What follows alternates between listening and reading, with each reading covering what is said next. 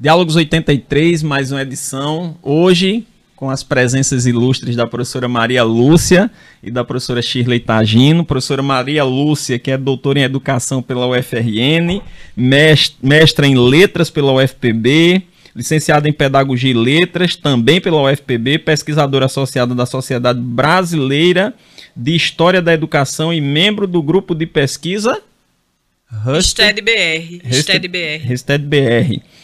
E do grupo, tá aqui grupo de pesquisa, mas é projeto de pesquisa, Educação e Educadoras na Paraíba no século XX. E a professora Shirley Tagino, que é doutoranda, mestra em Educação, foi professora da UFPB lá da minha terra, lá de Rio Tinto, de Mamanguape. E toda vez que eu encontro alguém que estudou com ela e eu digo que conheço, o pessoal diz, não é possível você conhecê-lo, você é um reles plebeu, conhecer a professora Shirley, não é possível. Está aqui, viu, povo de Rio Tinto, eu a conheço, e hoje pela primeira vez pessoalmente, né? Vou começar com a professora Maria Lúcia, vou fazer a pergunta bem formal, bem acadêmica, em relação à educação como projeto de nação.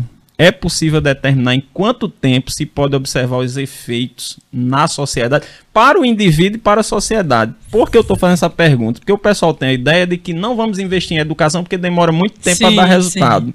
É verdade que demora tempo para dar resultado? Bom, boa tarde, né?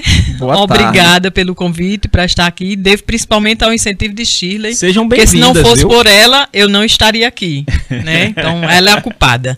Bom, com relação a essa pergunta, como a gente estava conversando informalmente, essa pergunta daria uma verdadeira tese, né?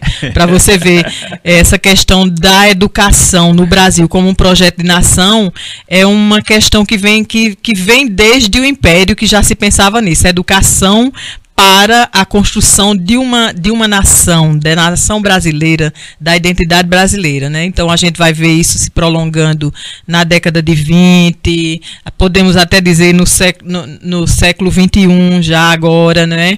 Mas, então, a questão dos resultados é o seguinte, depende dos objetivos, depende das ações. Então, se você tem num projeto de educação, e aí eu estou falando um projeto de educação de forma geral, se você tem algumas ações tipo, vamos construir escolas. Então, isso é um resultado que você pode observar em um ano. Escolas sendo construídas.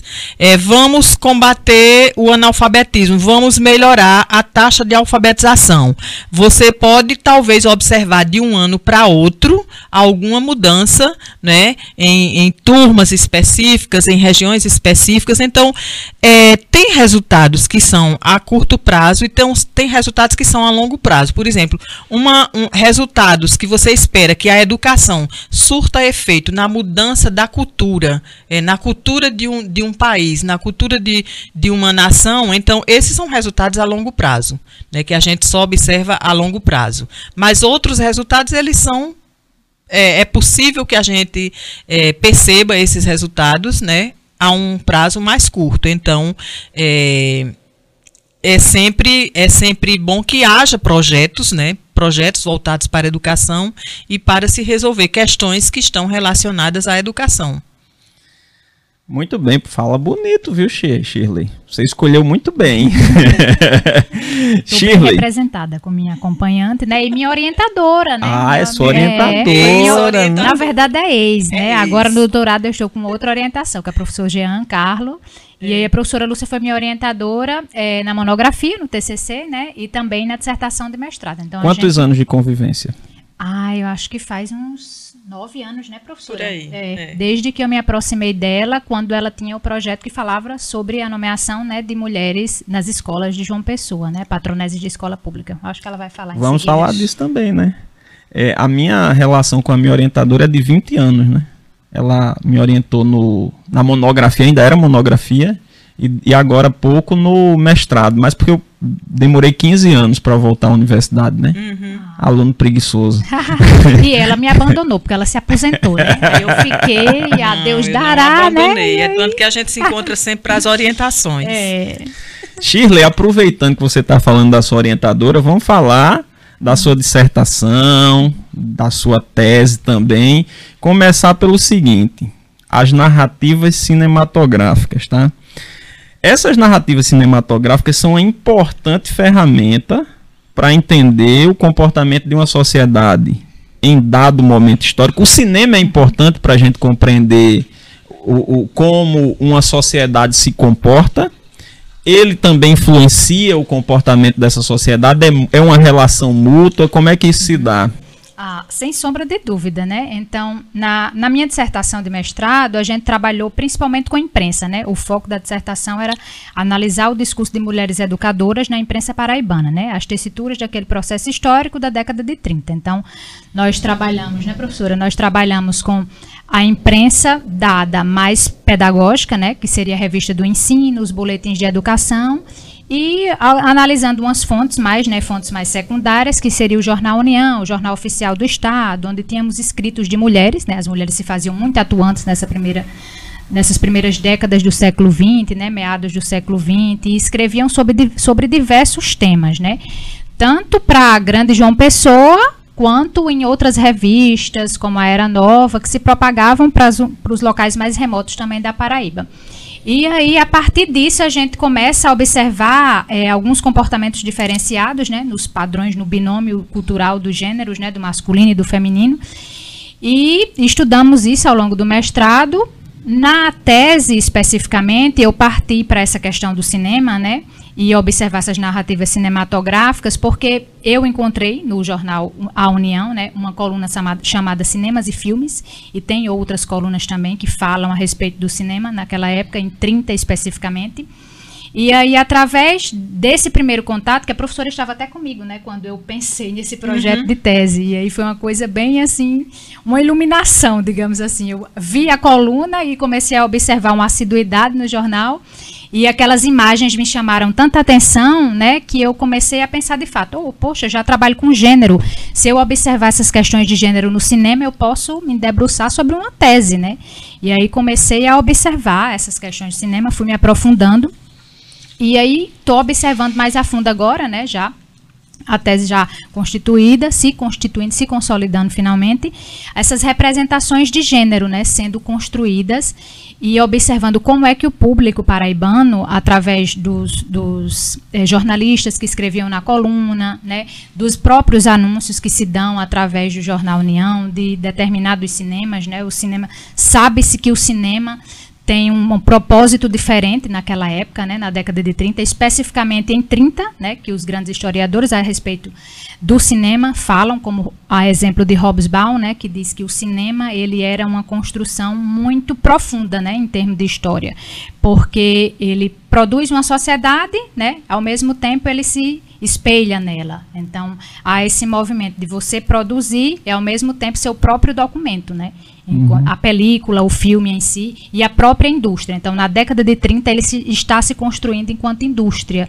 Os estúdios estão eclodindo, né? Ele está se tornando uma proposta universal. E, através disso, a gente pode observar que ele influencia, sim, em muitos comportamentos da sociedade, tanto paraibana quanto a sociedade mundial, né? Vai variar de cultura para cultura. Então, a gente começa a observar as questões de vestimentas, né? Elas mudam, principalmente para as mulheres, né?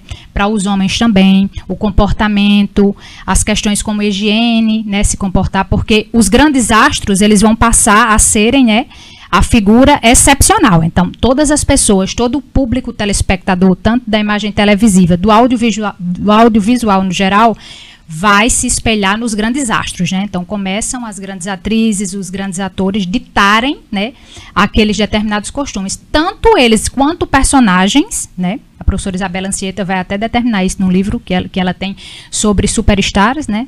E aí ela vai dizer que tanto na figura desses grandes astros, como pessoas mesmo, eles estando de fora daquele personagem e eles sendo personagens, né? Então, há algumas teses e dissertações que já falam a respeito da temática, como, por exemplo, a de Chagas, que é um paraibano e estudou, fez a tese em Pernambuco, né? Ele defendeu pela Universidade Federal do Pernambuco e que ele retrata muitas questões aqui do comportamento paraibano, né? Ele fala a respeito até dessas mudanças, a exemplo da chegada da energia, que ia mudar no comportamento masculino também, no comportamento feminino, e a gente começa a observar algumas sessões especiais para as mulheres, né? As dos homens já podia ser na maior parte do tempo, né? Poderia ser à noite, né? A chegada do bonde já facilitava um movimento diferenciado. Então, para as mulheres ainda fica um pouco resguardado aquela vida noturna, né? Mas saíam, né? E tinha o horário das moças, às 7 horas, né? Uns locais mais matinês, e enfim. E aí a gente começa a observar que há realmente uma questão de se passar cultura, de passar costumes, né? E através dessa perspectiva da modernidade, né, modernidade enquanto um conceito de mudança, de ser associada à tecnologia, aquele desenvolvimento mais estrutural de sociedade como um todo, de arquitetura, e aí a gente começa a observar que realmente faz um sentido, né, as pessoas vão se orientar pelo cinema, né? Ele, como todo, os próprios diretores já incentivavam essa questão, né? Diriam que o cinema, ele era muito educador, se tornava até uma proposta mais educacional do que a própria escola, né? O Darryl Zanuck, que é um diretor bem famoso da década de 30, chega a falar isso, né? Que a gente, enquanto projeto educacional, se torna mais eficaz do que a escola. Por quê? Porque ele é universal, ele é uma linguagem acessível e fala para todos, né? Às vezes a escola não fala para todos. E mais sedutora, né? É, porque através das imagens, né, a gente vai contar muita coisa, mostrar e tem... Ainda era cinema mudo, professora? Nessa época, 30 já não era mais, né? Então a gente já vai ter um colorido lá no final, 1939, O Vento Levou, que é um dos filmes que a gente analisa na tese. E aí, mas o pessoal já tinha um pouco de receio, né, quando era o colorido. No começo esses coloridos ficavam mais para questão de comédia, né? Os dramas, eles geralmente tinham um comportamento mais preto e branco. Até essa questão das cores, né, vai influenciar nessas mudanças, assim, temporais, mudanças significativas nas vestimentas e, enfim, no comportamento dos seres humanos, né? Tanto no masculino quanto no feminino. Professora Maria Lúcia, voltando à questão que Shirley falou no início, a presença de mulheres na educação paraibana era muito forte nessa década de 30. Sim, desde não só na Paraíba, né, mas desde o final do século XIX no Brasil há um fenômeno, né, conhecido, né, os historiadores denominam de feminização do magistério, né, porque antes eram os homens que ocupavam, né, os espaços como mestres, né, como professores, e a partir do final do século XIX já começa um movimento das mulheres entrando nessa profissão, né, porque começa também a haver escola de formação de professores e são as mulheres que vão ser, né, o grande público dessas escolas, porque também a própria sociedade considera que esse lugar de professora ele é adequado à mulher, né? Ele é um lugar que pode ser ocupado pela mulher, é conveniente, né? Enquanto os homens eles vão em busca de outras profissões, inclusive profissões mais valorizadas financeiramente, as mulheres começam a ocupar esse espaço. Por quê? Porque muitas vezes a escola era também a própria casa, né? Então a mulher não precisava sair de casa para exercer essa profissão, e que era uma profissão também muito associada ao cuidar, algo parecido também com a função da mãe, né? Então, por isso que as mulheres foram também ganhando esse espaço, adentrando esse espaço, que se tornou também embora a gente possa dizer que houve, de um lado, essa saída dos homens, né? As mulheres foram adentrando esse espaço e futuramente se tornou uma forma de um exercício de uma profissão, né? E depois elas passaram aí para as escolas, quando as escolas começaram a ter seus próprios prédios, né? Então, aqui na Paraíba também foi assim, né? Também houve essa feminização do magistério, e até hoje é uma profissão muito feminina ainda, embora a gente tenha também os homens, né, ocupando esse espaço, mas ainda é uma profissão muito feminina. Então, aqui na Paraíba a gente observa que as mulheres ocuparam de forma significativa esse espaço, né? E aí a gente toma conhecimento de várias professoras, algumas professoras, né, através dos jornais, né, dos documentos oficiais, a gente fica sabendo das nomeações dessas professoras. Então, significativamente, a gente vai encontrar nomes de mulheres como professoras, né, e o nome de homens, os homens eles vão ocupar mais os cargos de chefia dentro da educação, os cargos de chefia. Então, há sim uma presença significativa e são elas que vão aderir, por exemplo, às reformas de ensino, às novas metodologias, né? São elas que vão em busca desse conhecimento para implantar também na sala de aula. Que bonito, né? Que significativo. Agora, há uma... Eu não sei se é fato ou se é uma falácia que o magistério passou por uma desvalorização exatamente quando a desvalorização salarial, quando as mulheres entram nesse mercado. Isso é verdade ou é falácia? Ou é... Não é falácia, né, porque, embora... há discussão sobre questões de gênero, nem se falar sobre isso, mas as questões já haviam, né, já aconteciam. Então, essa coisa do salário do homem ser superior ao da mulher, a gente observa até hoje ainda, né? Imagina se você pensa isso no final do século XIX, começo do século XX. Então, os homens sentiram que essa profissão não era também tão valorizada. Então, eles buscaram outros espaços. E como o espaço para a mulher ocupar uma profissão, ele era limitado, só algumas profissões eram consideradas apropriadas, como a docência, a enfermagem, porque eram profissões ligadas ao cuidado. Então, essas profissões havia como se fosse uma permissão, né? E aí vem a desvalorização, né? A desvalorização da profissão, na verdade, eu acho que ela sempre foi presente. Ela sempre foi presente, mesmo quando eram os homens, e por isso os homens saíram, né, também, foram buscar outras alternativas. Então, essas duas coisas, elas estão juntas, né, a desvalorização da profissão, digamos que ela, de certa forma, em relação a outras profissões, embora houvesse uma valorização mais, vamos dizer assim, moral, né, cultural, de considerar o professor, a professora, uma autoridade numa comunidade, porque... Antigamente, a professora ou o professor era como o padre, né, o advogado. Então, eram pessoas consideradas dentro da sociedade. Mas isso não se revertia numa valorização em termos de financeiro, né? Não. Então, eu acredito que as duas coisas caminham juntas, assim, tanto a desvalorização já inerente à profissão, porque ela sempre esteve associada à questão de ser uma missão, e como missão você não deve querer ganhar, né? É uma missão, é uma coisa mais ligada a um aspecto mais religioso, mais né, de você se doar, né? Uma coisa que passa pelo caráter religioso também, essa coisa da missão, da doação. Então, por conta disso também, houve sempre essa desvalorização da profissão. E aí depois a entrada das mulheres também, de certa forma, reforçou, né, já que a mulher, durante muito tempo, foi considerada um ser inferior, né? E até hoje a gente ainda observa diferenças salariais, né?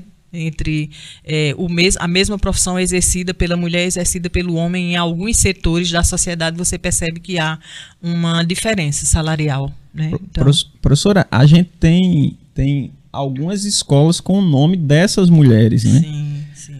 A senhora lembra, assim, é uma pergunta difícil, lembra assim de cabeça algumas dessas mulheres e quem são elas?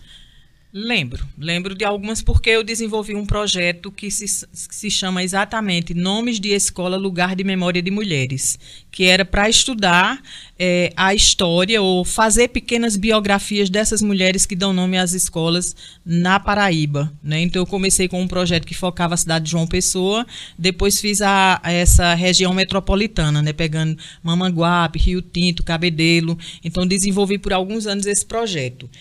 E então, assim, foi incrível porque a gente descobriu que enquanto a profissão ela é muito feminina, a maioria dos nomes da escola se referem a homens, né? Então vamos dizer que 20, 25% sejam mulheres. Só, né? É. Muito pouco. Pois é, para você ter uma ideia dessa questão, então é uma disparidade com essa questão da feminização do magistério. Se as mulheres ocupam maior espaço como professoras, né? Então...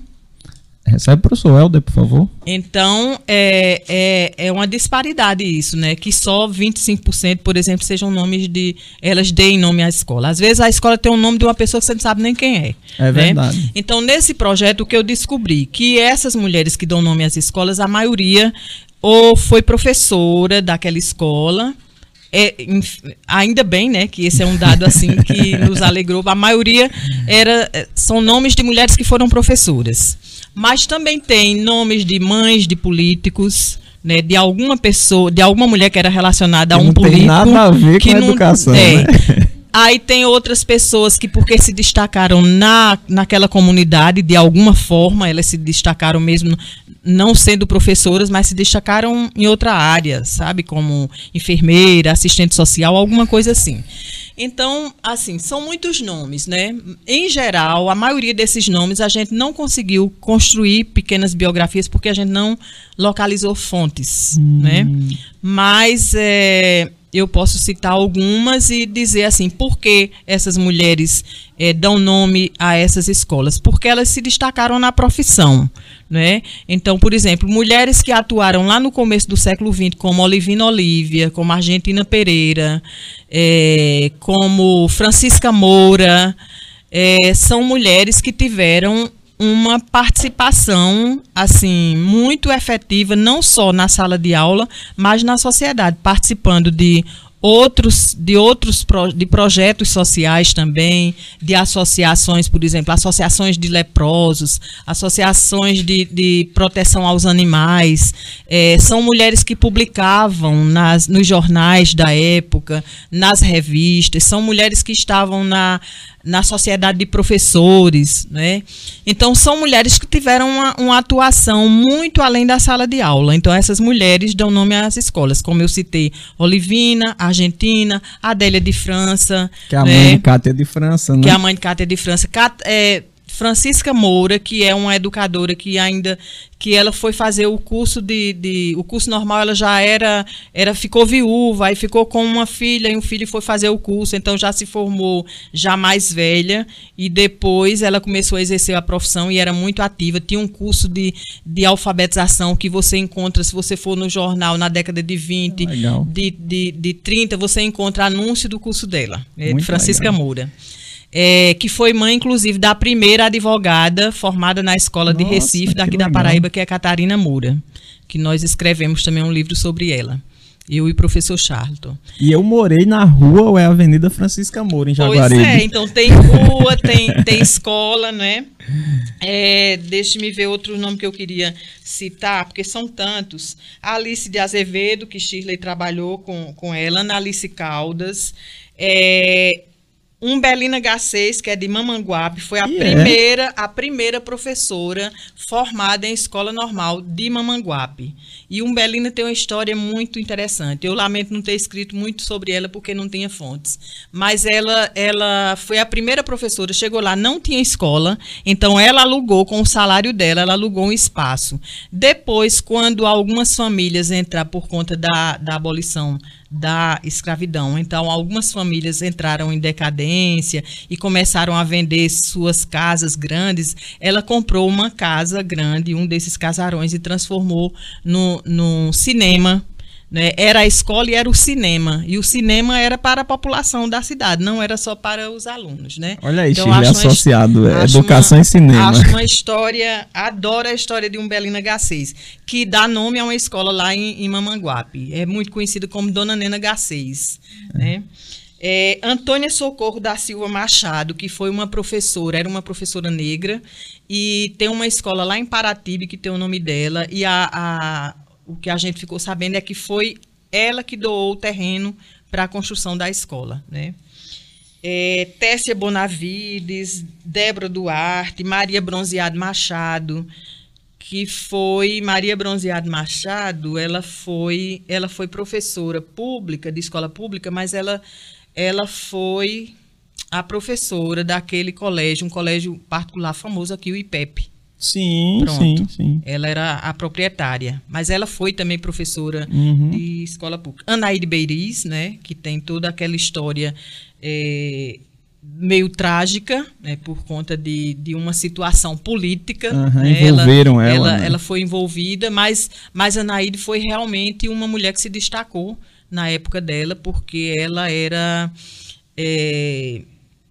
moderna para a época, né? Moderna para a época porque ela participava dos saraus, ela escrevia para os jornais, né? Escrevia poemas, né? Então ela foi considerada e ela se formou na escola normal, foi professora lá em Cabedelo, trabalhou com adultos. Né? Valesca disse, Valesca que escreveu o livro Anaíde Beiriz, A Última Confidência, disse não, Anaíde, ela brincando aqui nos bastidores, disse Anaíde não era à frente do seu tempo, não. A Paraíba que era atrasada. Exatamente, era. Mas ela participava dos saraus. Então, para aquela época, era um absurdo, né?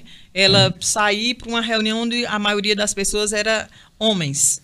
Usava calça, né? Com o cabelo curto da época, mas não era só ela que usava aquele cabelo, né, também. Mas, enfim, Maria do Carmo Miranda, Luzia Simões Bartolini, Liliosa Paiva Leite. E aí, mais da atualidade, que a gente também escreveu um livro, é Camélia Pessoa, que é uma professora de Cuité, né, que foi professora e foi diretora durante muito tempo de uma escola lá. Esqueci o nome da escola agora.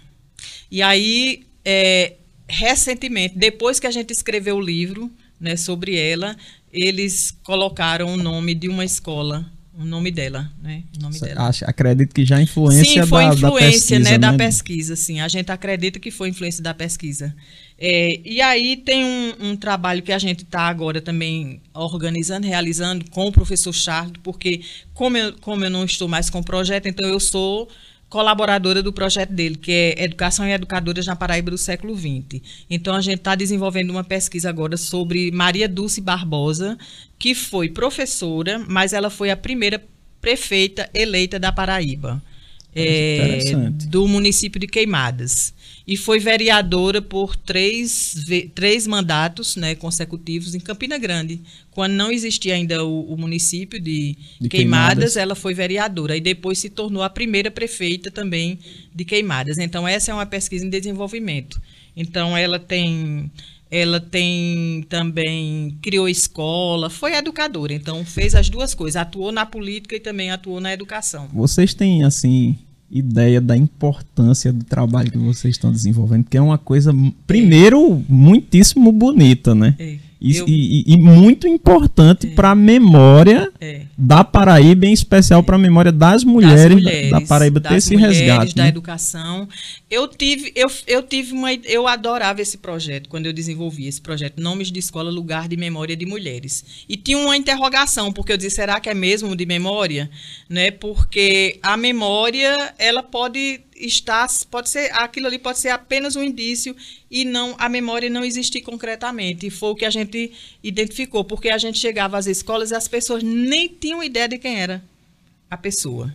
Então essa para mim foi a primeira sensação assim mais gostosa, assim, foi provocar um incômodo. Pronto, a gente provocava um incômodo. Então, essa, para mim, foi o primeiro resultado. Falando em resultado, o primeiro resultado foi esse. Com a primeira, porque, né, a gente provocou esse incômodo, que a gente chegava e dizia, mas você tem alguma coisa? Não. Mas você sabe quem foi? Não. Então, assim, como tá, o nome tá aqui, né? E aí tem Pierre Norat, né, que é o que ele fala sobre lugar de memória, e o lugar de memória é um lugar que a sociedade cria para preservar algo que não existe mais, né? A memória. Então, é exatamente isso. O lugar de memória, às vezes, ele é apenas um indício da memória, né? A memória pode não estar mais ali. E foi isso que a gente percebeu. Essa foi a primeira coisa, né? Foi esse incômodo. E depois a gente percebeu em algumas escolas as pessoas se voltando para saber quem eram essas mulheres, né? Alguns trabalhos, alguns relatórios, eles foram devolvidos à comunidade, né? Shirley pôde acompanhar isso, né? Para o que a gente tinha encontrado. Mas tem um outro aspecto, eu acho esse trabalho muito importante, eu gostei demais de desenvolver, tinha pretensão de ampliar para o Estado, mas era um sonho, assim, porque primeiro não tem recurso, né, não tinha recurso para isso, as bolsas de PIBIC era apenas para os alunos, e a bolsa também é uma coisa pequena, simbólica, né? Então não dava para... Quando eu decidi fazer para a região metropolitana, eu ia no meu carro, né, e levava as alunas, eu ia com as alunas, e foi apaixonante essa parte da gente ir às escolas, porque tinha que ir às escolas, né, para saber o que era que tinha lá sobre essas mulheres. Então, eu tenho, assim, modéstia à parte, eu tenho a dimensão da importância desse trabalho e tem a minha paixão também por essa temática, né, história das mulheres, né, e você ir levantando essa ponta dessa história, fazendo pequenos registros. Então, a gente tem trabalhos publicados em eventos, trabalhos, capítulos de livros, artigos. Então, a gente conseguiu fazer alguma coisa, mas ainda tem muita coisa para ser feita, né? Muita coisa. E o interessante também desse trabalho de vocês é que eu noto muito nas escolas que as meninas, em especial, carecem de pessoas que elas admirem. Modelos, referências, né? Exato. Exatamente. E referências femininas. Que faltam. Referência masculina a gente tem um monte, mas as referências femininas. Aí quando começa a descobrir a história da mulher que nomeia a escola, e são mulheres muito guerreiras, muito lutadoras. Foram mulheres, né, que tiveram uma atuação que extrapolou a sala de aula, né? Ou então que foram reconhecidas exatamente por sua prática em sala de aula, né? Por não serem práticas limitadas, ou até por serem práticas que estavam dentro daquele contexto, de acordo com aquele contexto, e era o que a sociedade esperava. Porque às vezes a gente vai encontrar professoras que tinham práticas autoritárias. Era o que a sociedade queria, era o que a família queria naquele momento. Professoras que tivessem pulso, que sustentassem a sala de aula. Até hoje você escuta ainda dizer isso, né? Então, assim, às vezes diz, ah, mas essa professora foi muito autoritária. Foi autoritária? Foi. Ela estava dentro de um contexto. Então, porque também tem uma preocupação da gente em não é criar heroínas, não é heroicizar, mas é dar... trazer para o lugar que elas merecem ter, o lugar. Assim como, historicamente, os homens sempre estiveram ocupando espaço nas biografias, né? A gente só lia biografias de homens. Então, essas mulheres, elas tiveram uma participação efetiva na educação da Paraíba, como alguns homens tiveram e foram reconhecidos, né? Então, o que a gente quer é exatamente esse reconhecimento da participação das mulheres, da importância, da contribuição que elas deram para a educação na Paraíba, para a formação de muitas gerações, né? Então, pois, professora, esse seu trabalho, nós paraibanos só temos a agradecer, viu? É extremamente importante, é um trabalho bonito e eu fico muito feliz que esse trabalho esteja sendo desenvolvido. Isso é o povo chamando já, viu? Vocês já estão atrasadas. Shirley, vamos voltar a falar de cinema, né? E eu acho que vai ter a ver também com essa história das mulheres, porque o cinema mudou. Você já disse que o cinema mudou o comportamento das pessoas aqui na Paraíba, mas mudou em que sentido? Eu fiquei curioso para saber especificamente o que mudou com a chegada do cinema no comportamento das pessoas. Então, em relação a isso, o trabalho ainda não tem uma conclusão final, né? A gente não tem as considerações, já que já estão se caminhando para o final, mas a pesquisa como um todo, a gente ainda não tem como revelar o final, porque eu ainda estou analisando a coluna e me apropriando especificamente desse contexto mais paraibano, né, da década de 30. Mas o que a gente pode observar em referência a algumas dissertações e outras teses que já foram produzidas e terminadas, né, é em relação a essa questão comportamental mesmo, né, de, por exemplo, as mudanças que adviram da própria modernidade são influenciadas também pelo cinema, né? Na verdade, elas criam o cinema, elas criam, na verdade, esse audiovisual, né? O tecnológico, o audiovisual. Quando os irmãos Lumière, né, começam a explorar o cinematógrafo na França, quando eles lançam, né, essa proposta, que também houve a proposta feita por Nova York, né? E aí, essas questões, elas começam a mudar culturalmente, né? Não tem como a gente dizer que a sociedade, naquela época, percebia essas mudanças, porque essa história recente é muito difícil de mensurar, né? A gente mensura hoje, a partir do momento que nós estamos no século XXI, porque a gente já se observou uma grande mudança. Mas, por exemplo, em relação ao que vocês falaram sobre a cortes de cabelo, né?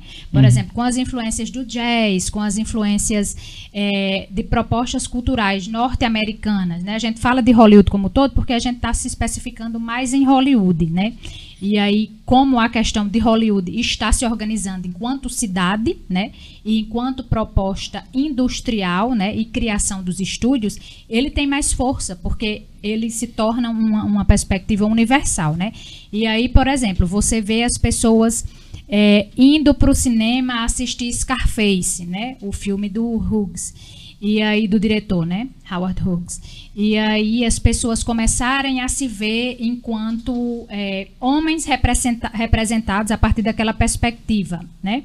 De, por exemplo, ver como é que se comportavam os homens norte-americanos, né? Naquela época, na década de 30, através do filme. Enquanto que um colunista aqui, né? Ele passa a mensagem de que o filme ele narra mais do que conta a proposta cultural da vida dos paraibanos, mas nos revela a perspectiva da violência, por exemplo, né? Então, a masculinidade em si, naquela época, era muito reportada pela violência, né? Porque aquela história de gangster, né? Uhum. De como o homem deveria se comportar perante um desafio de outra gangue, né? Uhum. E aí a perspectiva daquele sonho americano que aparece também. Tudo isso transparecia para o comportamento dos paraibanos, né? E aí a gente começa a ver aquela criação de um determinado padrão, né, se organizando, né, tanto na perspectiva feminina, claro que há desvios, né, isso que a gente está analisando, né, as vantagens e desvantagens de se observar essa arte cinematográfica, né. E aí a gente vai ver os padrões sendo lançados, ao mesmo tempo que a gente usa, na história especificamente, contextos e conceitos, né, relacionados a táticas e a estratégias dos próprios atores e atrizes, né, e do próprio telespectador também, né? Então a gente vai construindo uma história junto àquele personagem, porque como diz o Marc Ferro, né, historiador francês, o cinema ele reflete a sociedade que está sendo apresentada e ao mesmo tempo ele forma aquele padrão a se dar, né, da sociedade. Então há essa troca, né? A gente vai criando modelos, mas os modelos também já vêm da sociedade. Então, o Krakauer, né? Aquele um historiador também, ele vai revelar isso, né? O cinema ele não especificamente moraliza, mas ele reflete o que a sociedade está dizendo para ele. Então, a gente faz essa troca, a gente mostra, né? Mas ao mesmo tempo recebe. Então, há padrões que a gente vai criar, né? Há padrões daquele heroísmo, do masculino, há padrões da feminilidade mais voltada para o consumismo, né? Em relação às mulheres, vamos consumir roupas parecidas com as das atrizes, né? Principalmente até hoje, anúncios, né? Até hoje, né? Claro. Essas coisas são muito... Porque a gente estava falando em mensurar essa relação da história, né? O que é a história recente e o que é a história mais ao longo de um tempo. E aí, até hoje, essas referências permanecem, né? Porque eles são imagens emblemáticas, né? Só interromper um pouquinho. Você falando de novela, tá aqui o rapaz do Clone, viu? Eu adorava o Clone. Ai, que bacana. Legal. Ai, a trilha sonora, viu? Eu adorava aquela trilha sonora. Maravilhosa. Muito boa mesmo. Tem a ver com o Nordeste, com certeza. Isso é o professor Helder, viu? Prazer, professor. Pois é. E aí é isso, então a gente pode dizer que ela transforma, né? Transforma realmente um significado cultural, né? Dessa perspectiva de se observar enquanto sociedade, o homem e a mulher em determinados momentos. Então, porque a gente vai se espelhar no que é imagético, né? Então, enquanto consolidação de o que transmitir para as pessoas, a gente vai ver, né, nesse sentido padrão cultural, social, de como a gente vai falar, de como vai receber a coisa, e é tudo atrelado a esse campo da consolidação daquela modernidade, né, o que é que vai chegando de novo.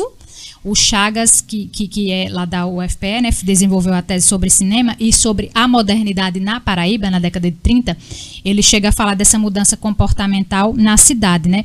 Porque o que é moderno traz uma mudança até no sentido estrutural da cidade, né? Os políticos na época começavam a investir em infraestrutura aqui no centro de João Pessoa, né, para mostrar que nós éramos modernos. Então vamos, exatamente isso. A gente é moderno, então a gente tem que mexer nas coisas para ficarem no sentido do novo, né, da coisa até hoje, é né? E até hoje, né? Então a gente tem esse campo de impressionar, né? Isso deve também da psicologia, né? O ego aflorado de mostrar. Também, do aparente, e aí a gente ao passo que vai fazendo e escrevendo, consegue ver essas mudanças e como elas se alternam, né, ao passar do tempo, e como os gêneros eles produzem também esses conteúdos. É observável, né? Muito bom, e desculpe ter lhe interrompido, viu, Shirley? Sem problema. Eu não podia perder o gancho, né? Tá, mil desculpas, viu? Tudo conectado. Não é engraçado que aquela música de Marisa Monte no Tribalista, né? Somos um só, né? Somos todos um só. Tá cada dia mais evidente, né? Que somos um só, né? E aí tem tanta gente brigando, cara, mas... Até o que briga é uma parte de você, né? Também. Verdade, Pois é.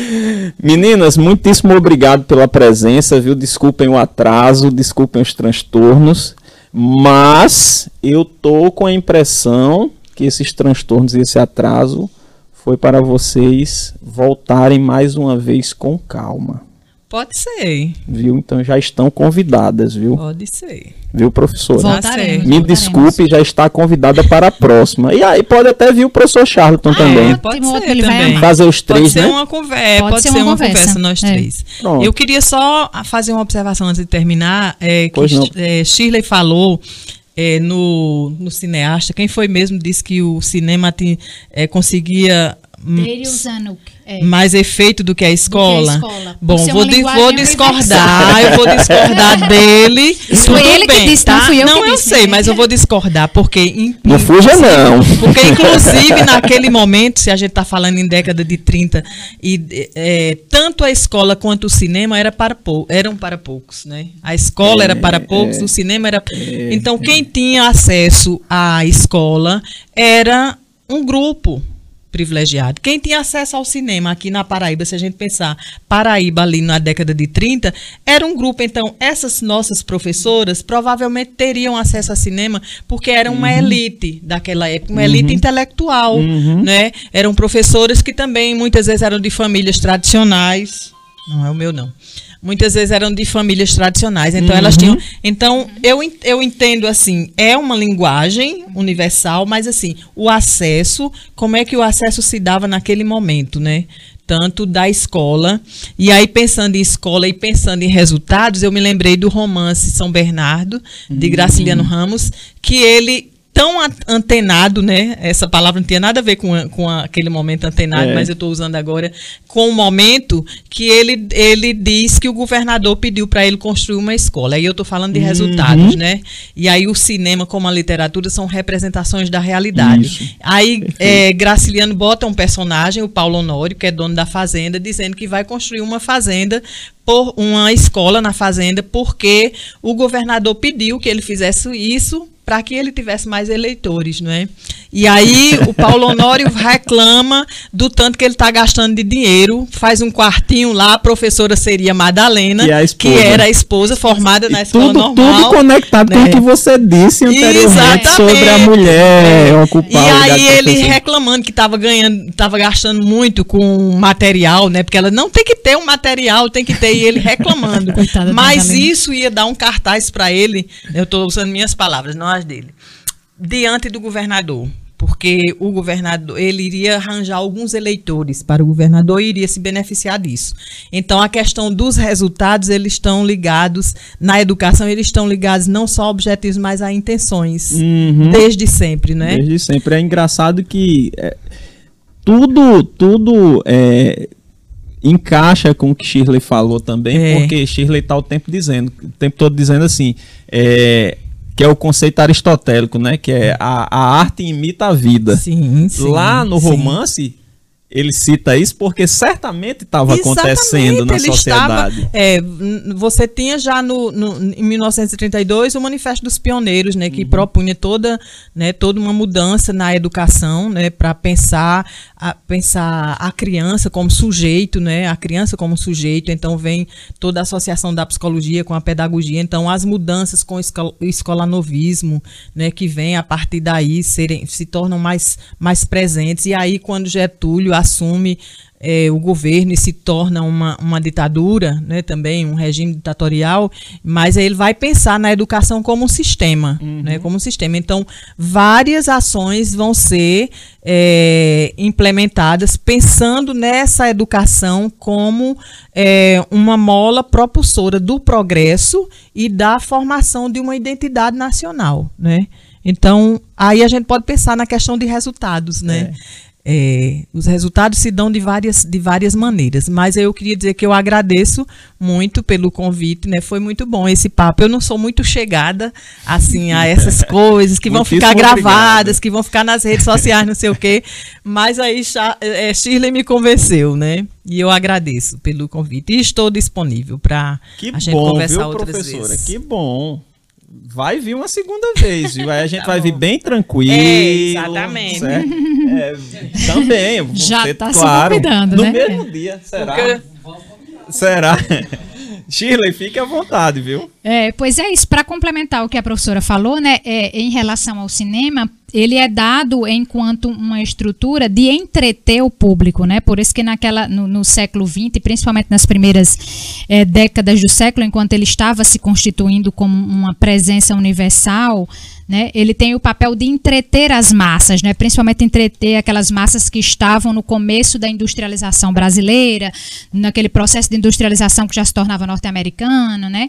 E aí tem essa perspectiva de a leitura ser mais difícil, né, enquanto que o imagético ser mais fácil de se mostrar. Então, vamos educar a partir da imagem. E aí, por isso que a ideia, né, do sistema, como todo hollywoodiano, é de vamos transmitir às massas o que a sociedade está dizendo, mas que passa pelo filtro da gente, né? Claro que muita coisa a gente vai analisando na película fílmica, né? E vai percebendo o que é que os autores queriam dizer, o que é que as questões queriam apresentar, porque muita coisa ficava no não dito, mas é observável, né? Para quem entende de alguns assuntos, né? Para as mulheres que se sentiam representadas ou não, porque não é porque são mulheres de outras épocas, né? Que não estejam com o pensamento presente na modernidade, que não se representem de outras formas. Mas aí é só para reforçar que como dizem os historiadores, né, como Marco Ferro, o cinema se comporta e se compõe enquanto um documento histórico, mas ao mesmo tempo ele é agente da própria história, né? Ele é agente da própria história, da sociedade que o produz e a que o recebe, né?